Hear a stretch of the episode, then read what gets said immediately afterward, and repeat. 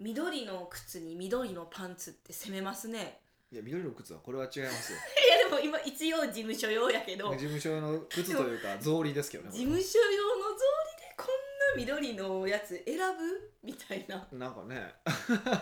これはなんでなこれを選んだんですかいやなんか昔ラッキーカラーは緑って言われてそっかそっかさ白と緑でそうそうそうラ一ッキ時期ー買ってカラー緑って言われてそれで、まあ、緑の草履を置いてあるだけですよだから今まで履いてきたのは僕茶色の靴ですよパンツはまあもちろん緑ですけ ど、ますはめっちゃサマーって格好ですねパンツは緑で上は G じゃんい、水色の,、まあ、あのデニムシャツそうデミデニムシャツやはい、いやまあ今ちょっとあれなんですよ予行演習をしてるんですよ、予行演習、はついにブランドでも立ち上げますか北岡秀樹のアパレルブランドみい、たい北な岡秀樹のあ噛んじゃった噛んでるけどもあのいやいや違います違いますあの今度来月かな来月ですよ来月はあのイタリア行くんですよいいなー なんでですか来月急に来月ね、うんまあ、ちょちょっとあるそのクライアントさんから誘っていただいてあのイタリアでねピッティウオモっていうピッティウォーもウオモっていうウオモ展示会があるんですよへえあ何のファッションのファッションのメンズファッショ展示ンメンズファッションの展示会があるんですよ会俗にあのファッションショーみたいなやつですかいやいやあのファッションシショョーーじゃないファッションショーじゃなくて普通に展示会みたいなのがあってへえでよくほらレオンとかでねうんうん、レオンの雑誌あるじゃないですか、はいあのレオンとかでこうたまにこう街角スナップみたいな写真撮られてるじゃないですかうんうんあれ噂に聞くとねいやイタリア行った人に聞いたらいやそんなオシャンティなおっさんおらへんてって話をしたんですよあイタリアにイタリアにもへえいやめちゃみんなオシャンティなイメージあるでしょ、うんめっちゃありま違うすとで一個聞いたらそのレオンとかに乗ってるそのおしゃれな人たちはみんなそのビッティウオモに来てる人たちを撮ってるんですってピッティウォーもっってていいううその展示展会示会にその来てる人を撮ってるらしくて要はそのアパレル関係の人たちがこう集まる場なんですよへえそんなとこに行くんですかそうほんでしかもなんか聞いたらプレスその雑誌社の人とかは中入れないんですって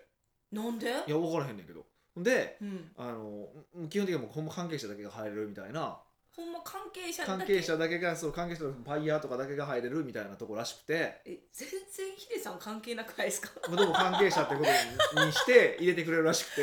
ええ超めっちゃ痛い超よくない、うん VIP これこそまさに VIP じゃそないうですかそういやこれはやっぱ行ってみたいなっていうのがあってやっぱほらもうねイタリア人になりたい僕としてはですね、イタリア人になりたかったんいやですか分からへんけど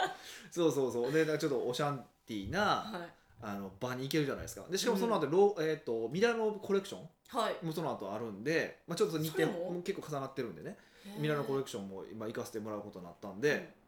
まあ、合わせてその2つ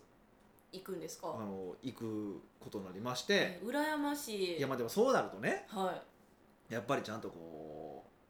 うその時に馴染む格好をしないといけないわけじゃないですか。あーだってもうイケてるファッション軍団の最先端が集そうまそっうてるん最ですよ先端のイタリアファッションの人たちが集まっていくわけそう負けるわけにいかないじゃないですかいや別にそこで闘争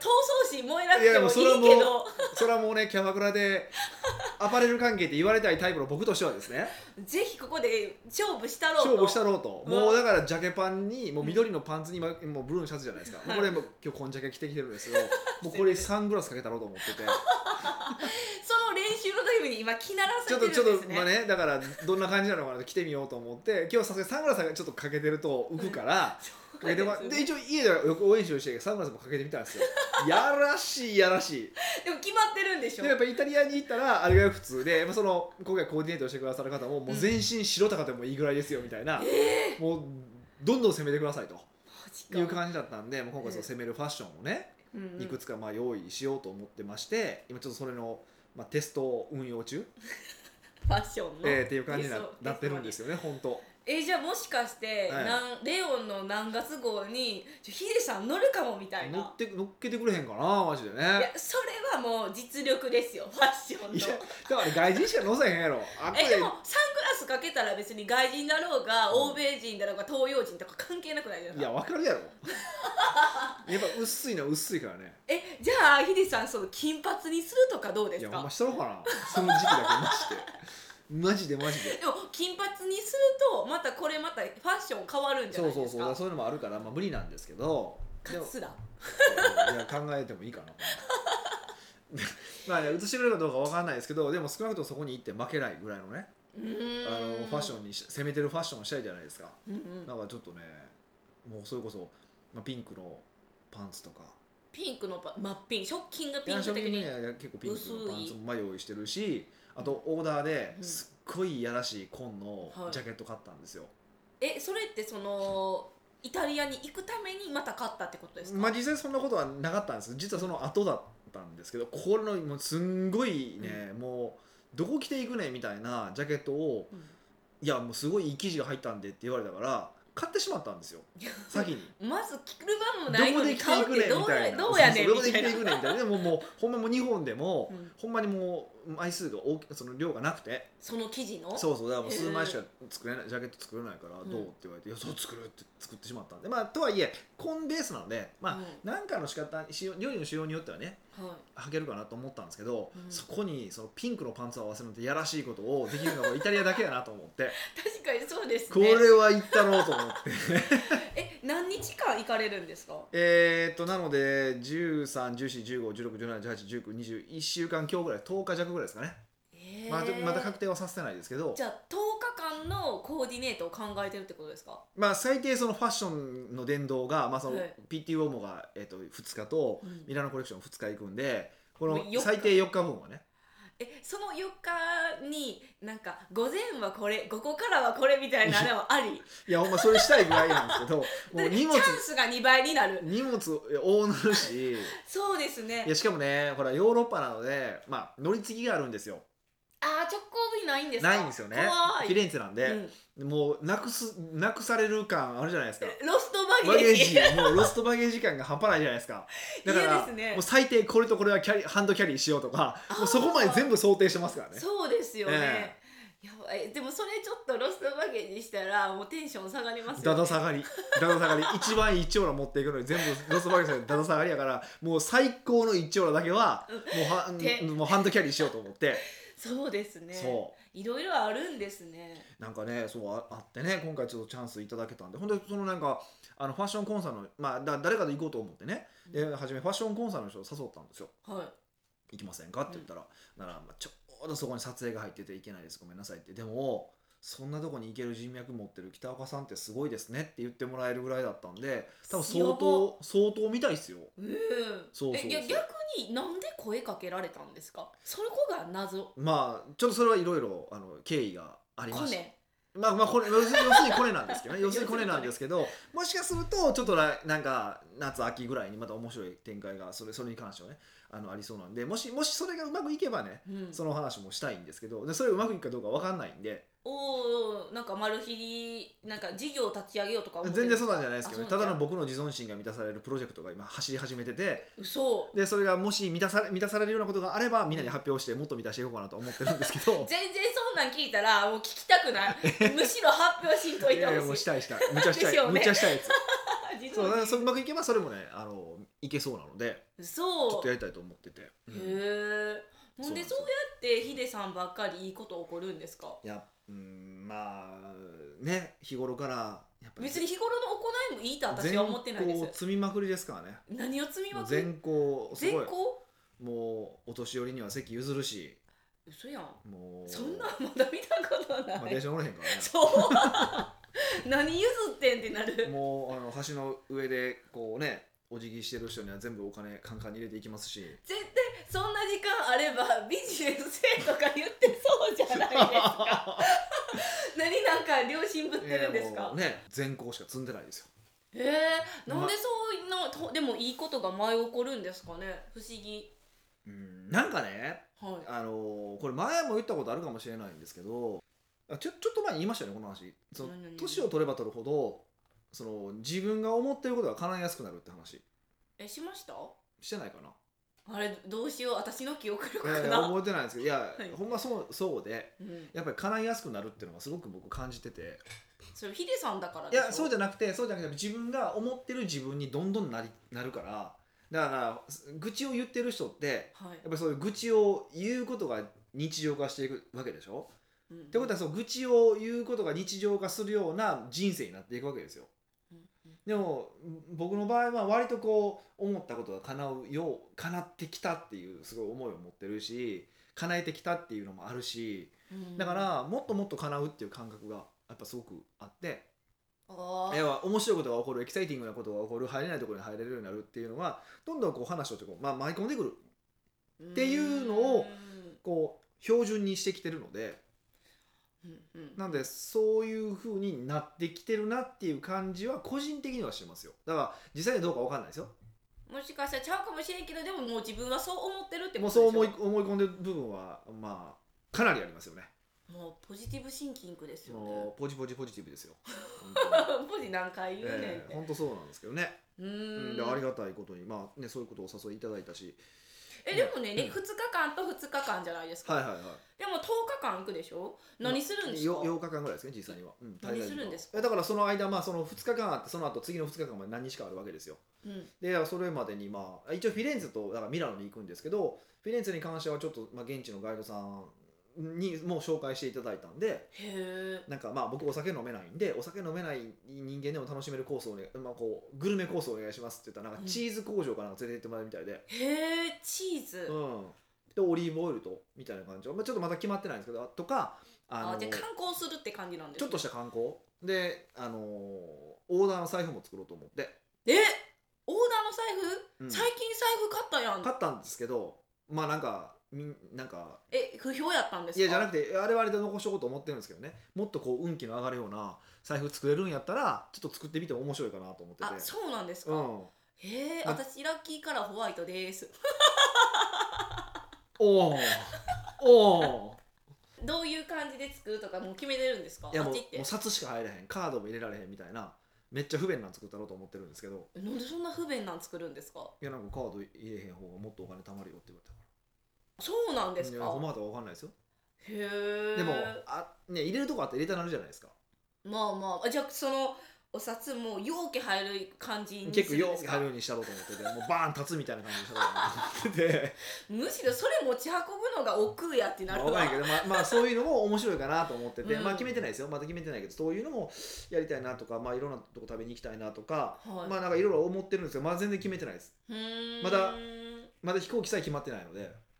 今こんな言うて飛行機取られへんかってから行けられへんかったって言ったらめっちゃ恥ずかしくないですまあかまあねそれはありえるでしょうけどでもほんま飛行機高いっすねヨーロッパやもんびっくりしましたよほんとえ飛行18時間ぐらい乗るんですよねなんか乗り継ぎ入れてあ乗り継15時間とか16時間とかなってましえたけ乗どり継ぎ含めてそれってちょっと短くない2時間しか乗り継ぎ時間ないですけどねあそうなんですね、うんえじゃあ別に全然楽ですねな長いのだったら18時間ともありましたけどね、うんうんうなんんだけどまあね短い方がそれはいいいいのでえーヒデさんってね飛行機乗る時もなんかファーストクラスとか乗るんですか乗るへんビジネス全然普通にあのあれですよ何エコノミーでエすコかノミーですよエコノミーそエコノミーですうよなんでですかもはやもう僕みたいなものはエコノミーですよ意味がわからへんいやいやいやていうかいやていうか今まで、はいほらいつも海外行って大体ほらプライベートクラブのメンバーと行ってるじゃないですかはいで一応ツーアー組んでもらって行ってるからあー自分だけいい席なんとかかいやであれってツアーって基本あれエコノミーじゃないんですかあいやえっと選べれますえエコノミー席にするんかビジネス席にするんかファーストクラスあそうなのそれでも値段めっちゃ変わりますよいやそうやねあ俺じゃあ知らんかったからいやもうそういうもんやと思ってたからあツアーはエコノミーって思ってたなんんかで思すってよた思ってたえどんだけ世間知らずなんですすいませんいやで今回いやで今回その初めてだから初めて自分で航空券取るわけですよ人生でお あのー国国際線でね国内線は取ったことあるけど、うんうんで初めまあマイルも鬼のように溜まってるから、うんうんうんマイルで行こうかなと思っえていいじゃないですかマイルで切符取れないんですよねあなんかにえなんか席数は決まってるんですよ多分マイルでああもうマイル席はもう取られてたんですか取れ取られてるみたいで残念取れなくて、うんでねまああったんはあったんですけど3回乗り継ぎとか意味わかんないじゃないですかえもう嫌やそんなん嫌じゃないです、か、でもそれもやめてじゃあもうしゃあないわと思ってで取ろうと思っててででもじ自分でともなんかアップグレードできるんですよねあれうんうんあそう普なんですか通に取ってう、ん、であ空港行ってビジネスクラスとかにアップグレードみたいなのできるっぽくてあそうなんですかそれはちょっと後でやろうと思ってるんですけど、へえ、うん、私あの一回運良くて飛行機の席って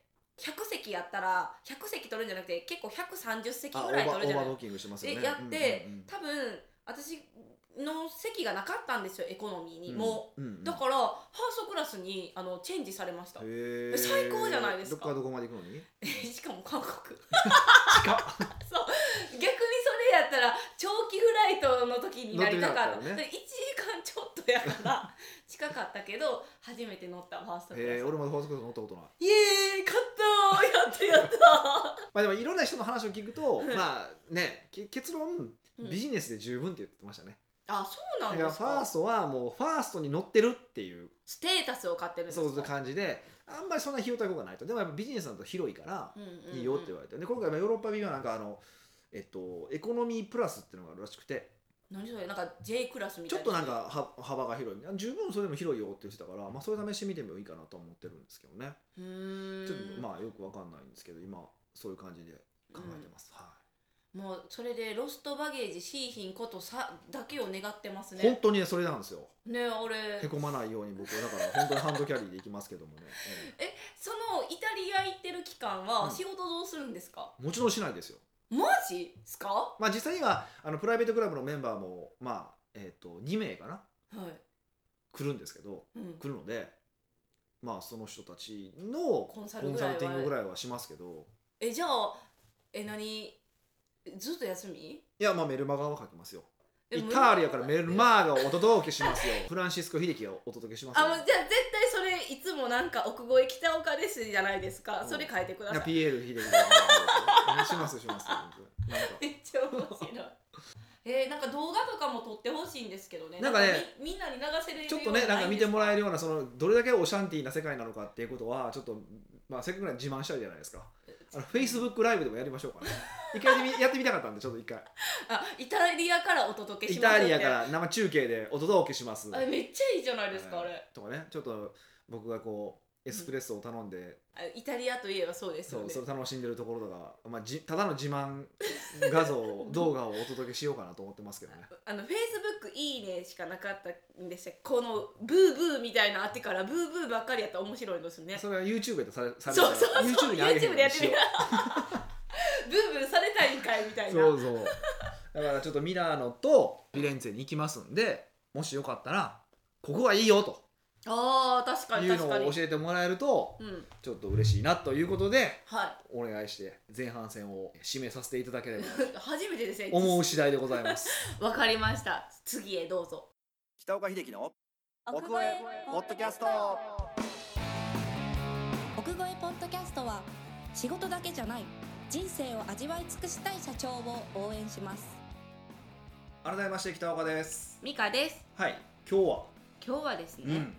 一人ビジネスをしていたら、うんこれについて悩む人多いんじゃないかなっていう質問を取り上げました。なるほど、うん、東京の大阪人さんです。ニックネーム。ややこしいですね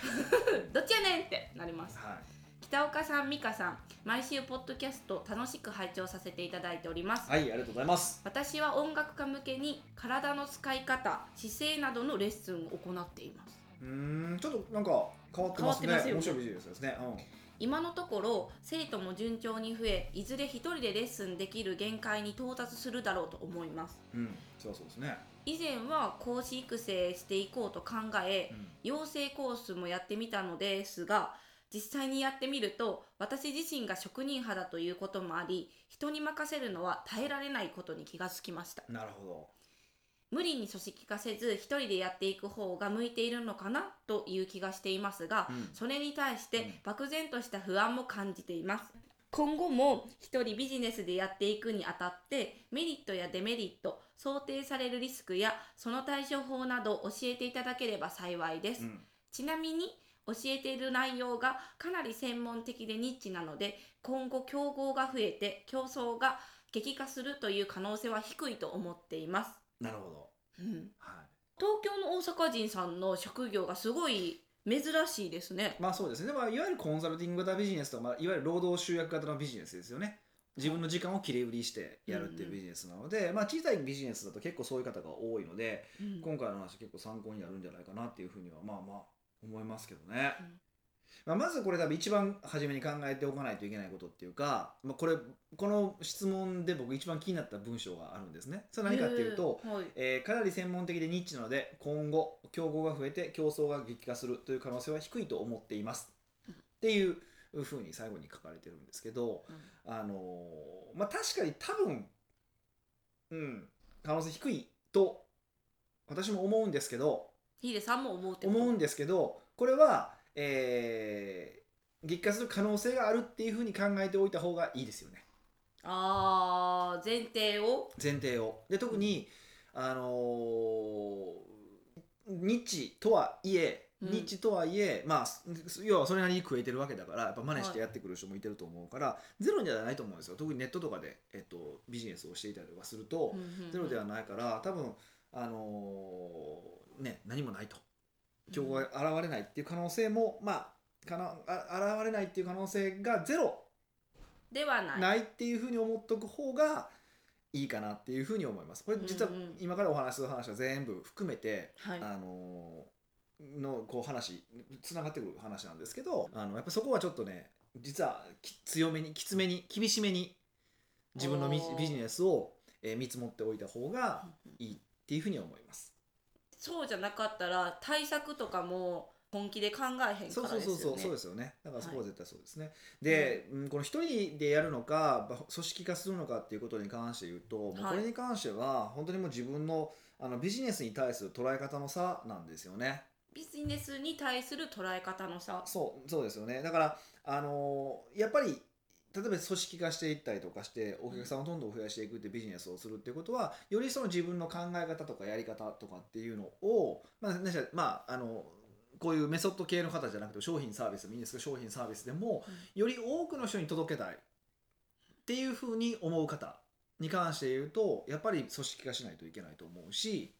より多くの人に届けたいっていう時は組織化した組方がいい織化するしかないです、あと自分のお給料を、まうあ、ん青天で増やしていきたいというふうに思うなら、うんやっぱり、えー、とそうやってやっていくしかないはいですよね。ただまあもちろん一方で例えばコンテンツ販売をするとかああいうことで、えーある程度その一人でやってもね天井を大きく高くするってこともまあもうまあまあできるっちゃできますけどね。うん、コンテンツ販売やったらあのあれですか例えばまあレッスンだったら、はいね、い例えば1時間で1人しかできなかったら8時間労働だったら1日8人までしかでできないわけでしょ。マックスコンテンツ、ツっていう形で売れば、まあ、うんもう少し、ね、できると思いますけどお、ーうん、でなのんですよねうんうんだからで、まあ、メリットデメリット想定されるリスクまあだからまずデメリットに関して言うと一人ビジネスでずっとやっていやっくてデいメくっていうデメリリッットトに関して言うとやっぱり一番大きいのは、しえっと、収入の天井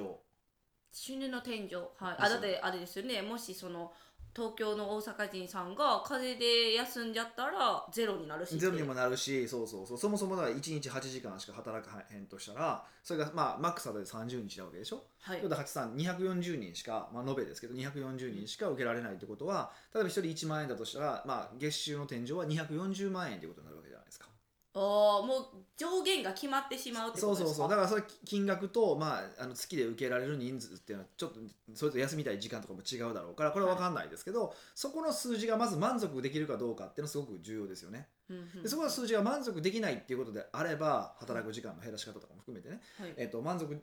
働く時間と収入が満足できないっていうことであればこのやり方を続けていては無理ですよねうんっていうことなんです。でもはい一方でいやでもうーんまあまあそれはそこそこでよくてでやっぱり自分としてはやっぱ職人としてえー目の前の人に全力で尽くすようなえー仕事の仕方がしたいということであればそれはそれで OK うんというふうに考えるのがまず一番大きいところでしょうね。デメリッでトそこでまあ当然職人的にビジネスをしていたとしても収入も増やしたり働く時間も減らしたいと思うと思うんであのそれは気持ちもわかるからうんでもどっちが重いのかって話ですよねそれ自分の中で。重いそのひ一人一人ちゃんともう自分が納得いくまで面倒を見たいっていうのとうん収入増やして働く時間減らしたいっていうのとどっちを取るかどっちの重きを取るかじゃないですかそれってはもうどっちかは捨てな捨てないと仕方がななくなるんで、いうんなんでそれをどっちと考えるかっていうのはまあ自分で決めていく必要はありますよねうんっていうことですよね。ここはまああの両立するってことはなかなか難しい。両立するんだったらまあそういうことをね講師養成みたいなものをやってもらってねその弟子たちに広めてもらうっていうやり方しかないですよね。はういんで、うんまあ、メリ一方でメリットっていうのは、まあ、やっぱりまず自分のペースでできるうんまあ、自分でコントロールできるでってきるはで意い思決定も好きなようにできるはいっていうのは、まあ、メリットですよねうんうんででコントロールできてる感があるから、まあ、仕事としては楽しいと思いますねそれ以外はもうメリットあんまないですか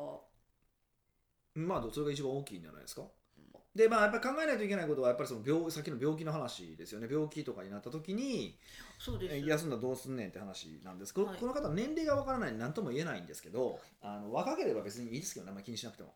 健康のこと体のことそうそうそうそれねよく言うのはだからそれやっぱり結構あのコンサルタントの人とかあの経営者の経営者向けのこそうセミナーやってる人の脅し文句としてあなたが倒れたらどうするんですかっていう脅し文句を使う人って結構多いんですよね、まあ、うちもたまに使いますけどはいでもそれをこうハードに歌ってるところもあるんですけどよくよく考えたらまあ二十、歳を超えてで、まあ、6070まで、えー病気で倒れて働けなくなる確率ってほとんどないんですよね、まあ、1ヶ月2ヶ月程度の離脱があるとしても、はいまあ、戻ってこれるんですようんうんうんその確率論でいくと、ほんまはい99%の人は。そうじゃないたまに運悪くっていう人がいてるから、まあ、そこの1%をあ際立って考えなくてもそうそうそこを強く取るのかあの、うんまあ、そこはええか保険でなんとかするかみたいなぐらいにしておくのかうんうんそこはあの自分で決めないといけないんですけどねいやうん1%でも可能性があるから嫌だだから誰かに任せて回るようにしておくんだっていうふうに言う人もいてるしはい僕なんかどっちかというともう諦めてますし諦めているだから例えばまあ僕が多分途中で倒れて、まあ、今、まあ、少なくともこの秘密基地 J っていう会社に関しては要は北岡秀樹っていう名前で商売してるわけじゃないですか。ってことは多分僕が死んだら秘密基地 J に関してはまあ基本生き延びれないわけですよね。倒産うんまあ、実際にはそんなことないんですけどうちの場合はちょっとまあ会社形態が特殊なので、でもまあ少なくとも奥越えは潰れますよね潰れなくなりますよね。っていうふうに考えたらでもまあそれはそれでええかと思ってるんですね。はい涙い。しゃあないですよね。はいでででもまあそうなる確率は低いだろうと。うんうん少なくとも僕の健康上の理由でねなるってことは低いから低いだろうからまあそれはないかなっていうふうに考えてっていう感じはでいすよね、だからまあその辺の、まあ、バランスをどう考えるかっていうのはもう本当にその自分のリスクに対する捉え方の話なので、うん、自分でチョイスすするしかないよねっていうふうには思ってますただあのある程度やっぱりみんな、うんね、どのタイミングでこう考え方が変わる瞬間ってやっぱあるんですよねへえですごくこう商売をビジネスをやっていて、まあ、要はねこう目の前のお客さんに尽くすことにこう快感を感じてきたらでまあすごくうまくいくよねうまくいく方法は分かるようになってきたでもこれ自分のの一人で一馬力でやってたら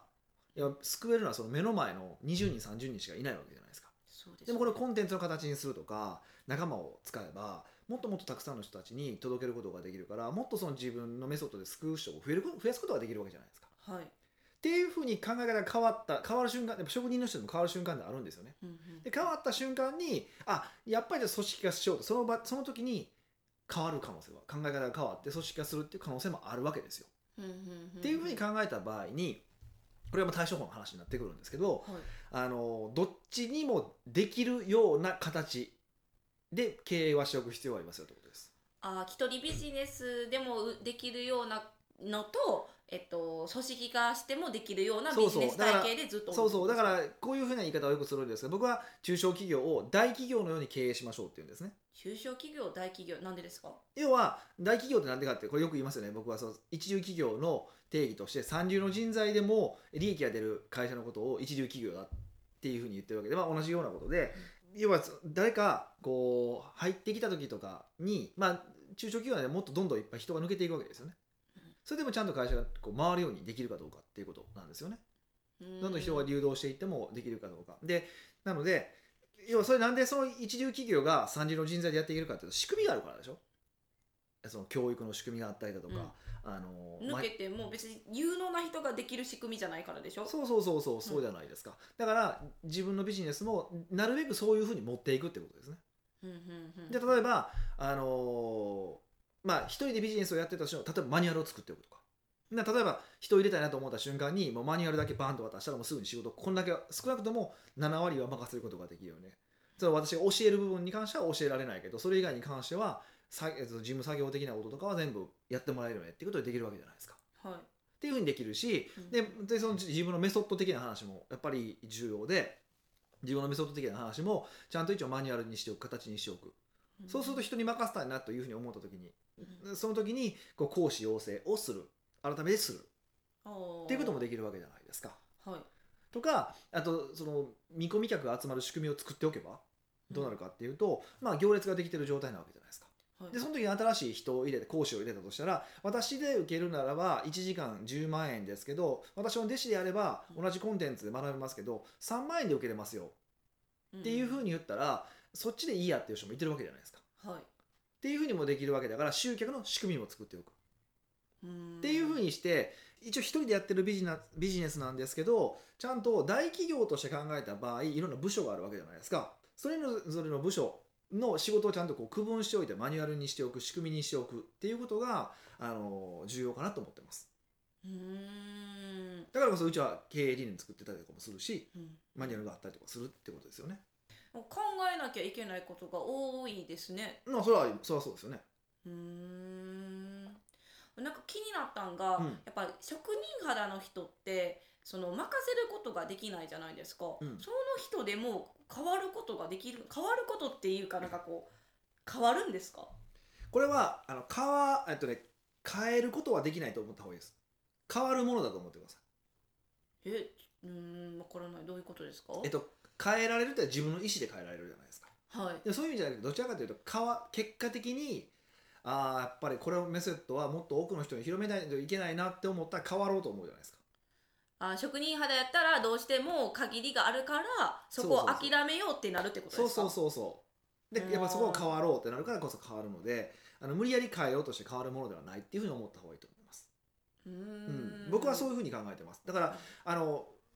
変われいやこう自分を変えろっていう人って出るじゃないですかはいあれってことは変えることが善だっていうことだったりとか、まあ、この話でいくとビジネスをどんどん組織化して大きくしていくことが善だっていう大前提でしょそれってはいでもそのそれが善だっていう大前提は誰が決めてんって話じゃないですかヒ デさん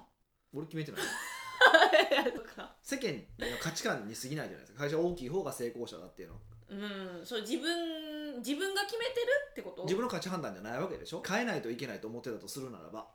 で結果として大きくしたいんだから変わろ変わろうだったらいいんですけどそうじゃないからうんあのもう世間の価値観に引っ張られる必要はないってことですうーんでかで変わりたいと思ったら変わるしうーんで変わるべきだとも思わないしだってそれで一人でビジネスやっていって例えば、まあ、ずっとこうねその目の前の人に教え続けて、うんまあ、その目の前の30人40人でいいいいけどその人たちに感謝されて、えー自分が死んだ時にその30人40人がお葬式で泣いてくれれば十分に幸せな人生じゃないですかでしかもまあ収入も多分そこそこあるからって考えたらそれはそれで一つの人生としては幸せな人生じゃないですかはいでしょうん、なんか私が思うに、うんなんていうか、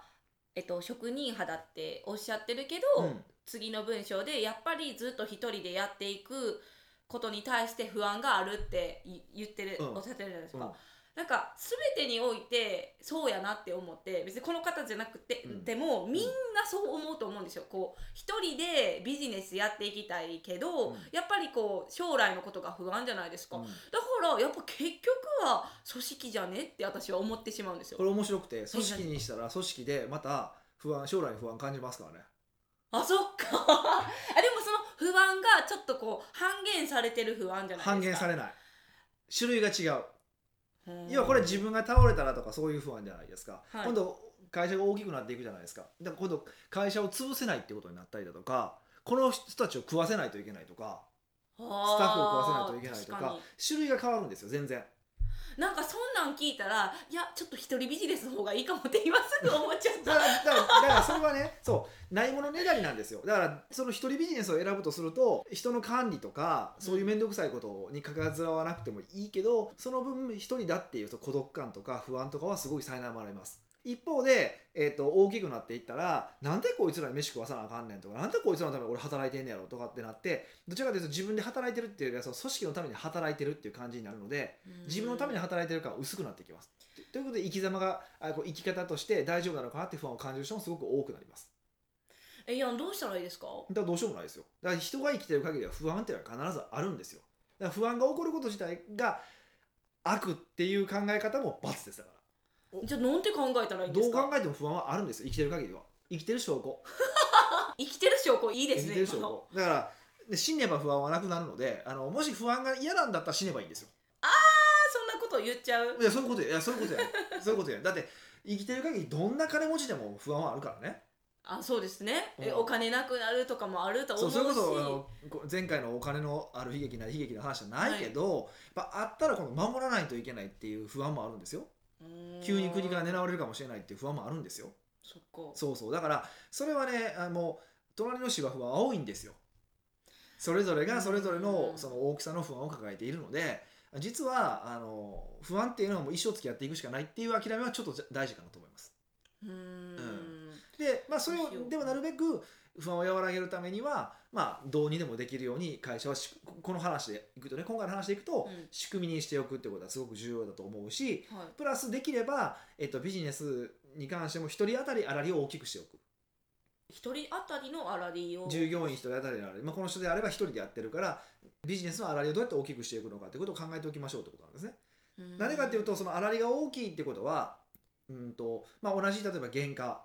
例えば100円の商品があったとして原価100円の商品を500円で売ってる会社と1000円で売ってる会社があるわけじゃないですかはいそうするときその1000円で売ってる会社の方がお客さんから価値を認められてるってことですよね、そうですねまあ、分かりやすく言うとこう世の中のブランド品ってあるじゃないですか、まあ、革製品ありますよね例えばエルメス例えば財布が20万円するわけですよね、はでまああの同じような革製品が5万円で売ってるとこもあるわけですよねで品質が4倍の品質の差があるかってほとんどないんですよあみんなトントンやでぐらいですかでそれは分かんないです けど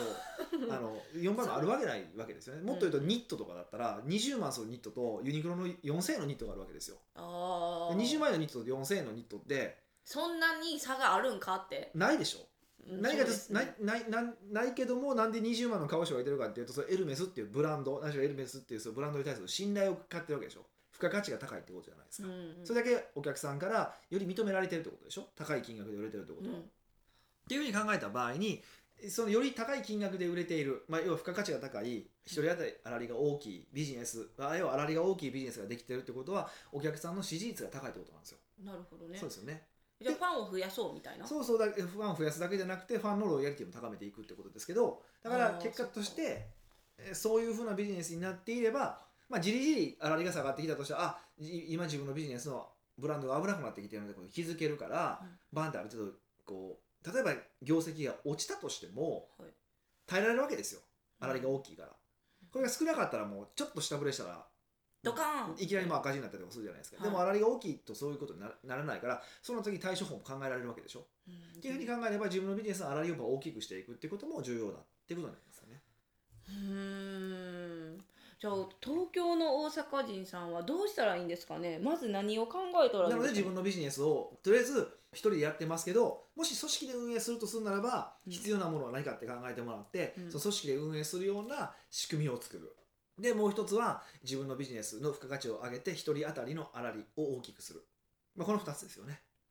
うんうんまあ、これどんなビジネスでも同じことなんですけどそうそうしておけば十分に、まあ、例えば仕組みもあるしお金もそこそこ残ってるから組織化したいなと思った時にも、まあ、組織化の方にも移動はできるんですようんうんお金があるから十分にっていうことですね仕組みとお金があるんで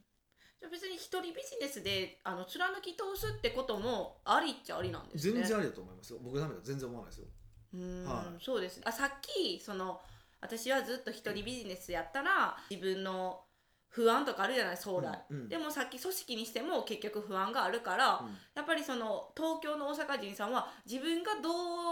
ちの不安を負うかを考えた方がいいんですよねそうそうそうそうそうそうそうどっちに対してやったら不安を負えるかみたいなそうそうそうだから人の人のことに関して多分人の生活まで考えるのは面倒くさいねっていうのは僕はそれ正解だと思うんですよ、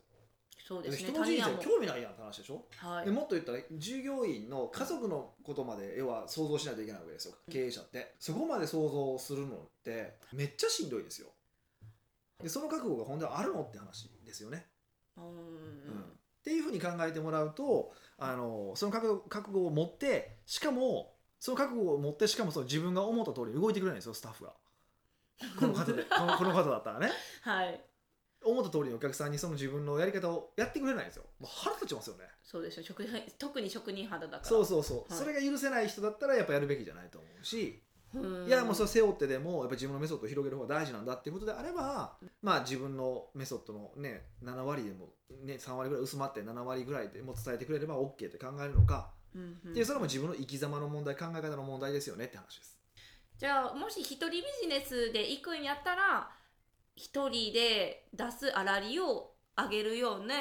考えようってこと上げるそれそれから仕組みを作っていくそうすると一人ビジネスのまんま行くのでもうん組織化するのでも両方ともいけるから,、うんうんう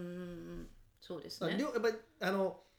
一つにバーンってやっぱりこうしてしまうっていうのは、まあ、一つやっぱ気持ちいいんですよそれはそれはそれでこう覚悟を決めて一個の道で突き進むんだっていうのはすごくいいんだけどもなかなかそれって現実的に難しいじゃないですか人ってだから一応こっちにも移れる保険をかけておいた方がいいと思うし実はこの保険をかけておくこと自体がこの場合だったらねほ単純に保険かけるだけだったら二股になるのでやっぱビジネス的にしんどくなったりとかあのそういうことまあ要はやることが多すぎて負担になったりすることもあるんだけども、この保険のかけ方って自分の一人ビジネスを強くすることになるわけですよ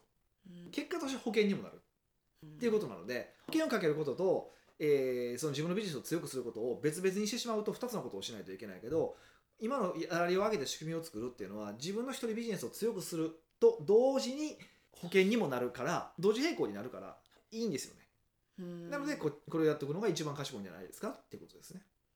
うんうん、東京の大阪人さんいかがだったでしょうか、はいというわけでちょっと今回はねなかなか深い話ですけどもうん、ちょっと私も今頭の中ついてきてないバもんね。レましバレたてればすいません力不足で、はいこういったなんて言うんですかすごい専門的なお悩みでもこうやってヒデさんがビシバシ答えてくれますので専門的ですかね。そう専門的じゃないですかニッチって言ったらいいんですか日中狭ばい日中狭くもない ですけどあのめっちゃ否定されるあよくあるあの経営者の方に関して言うとよくあるねよくあるねはをまたどしどし送ってきてくださいい、はい、というわけでまた来週お会いしましょう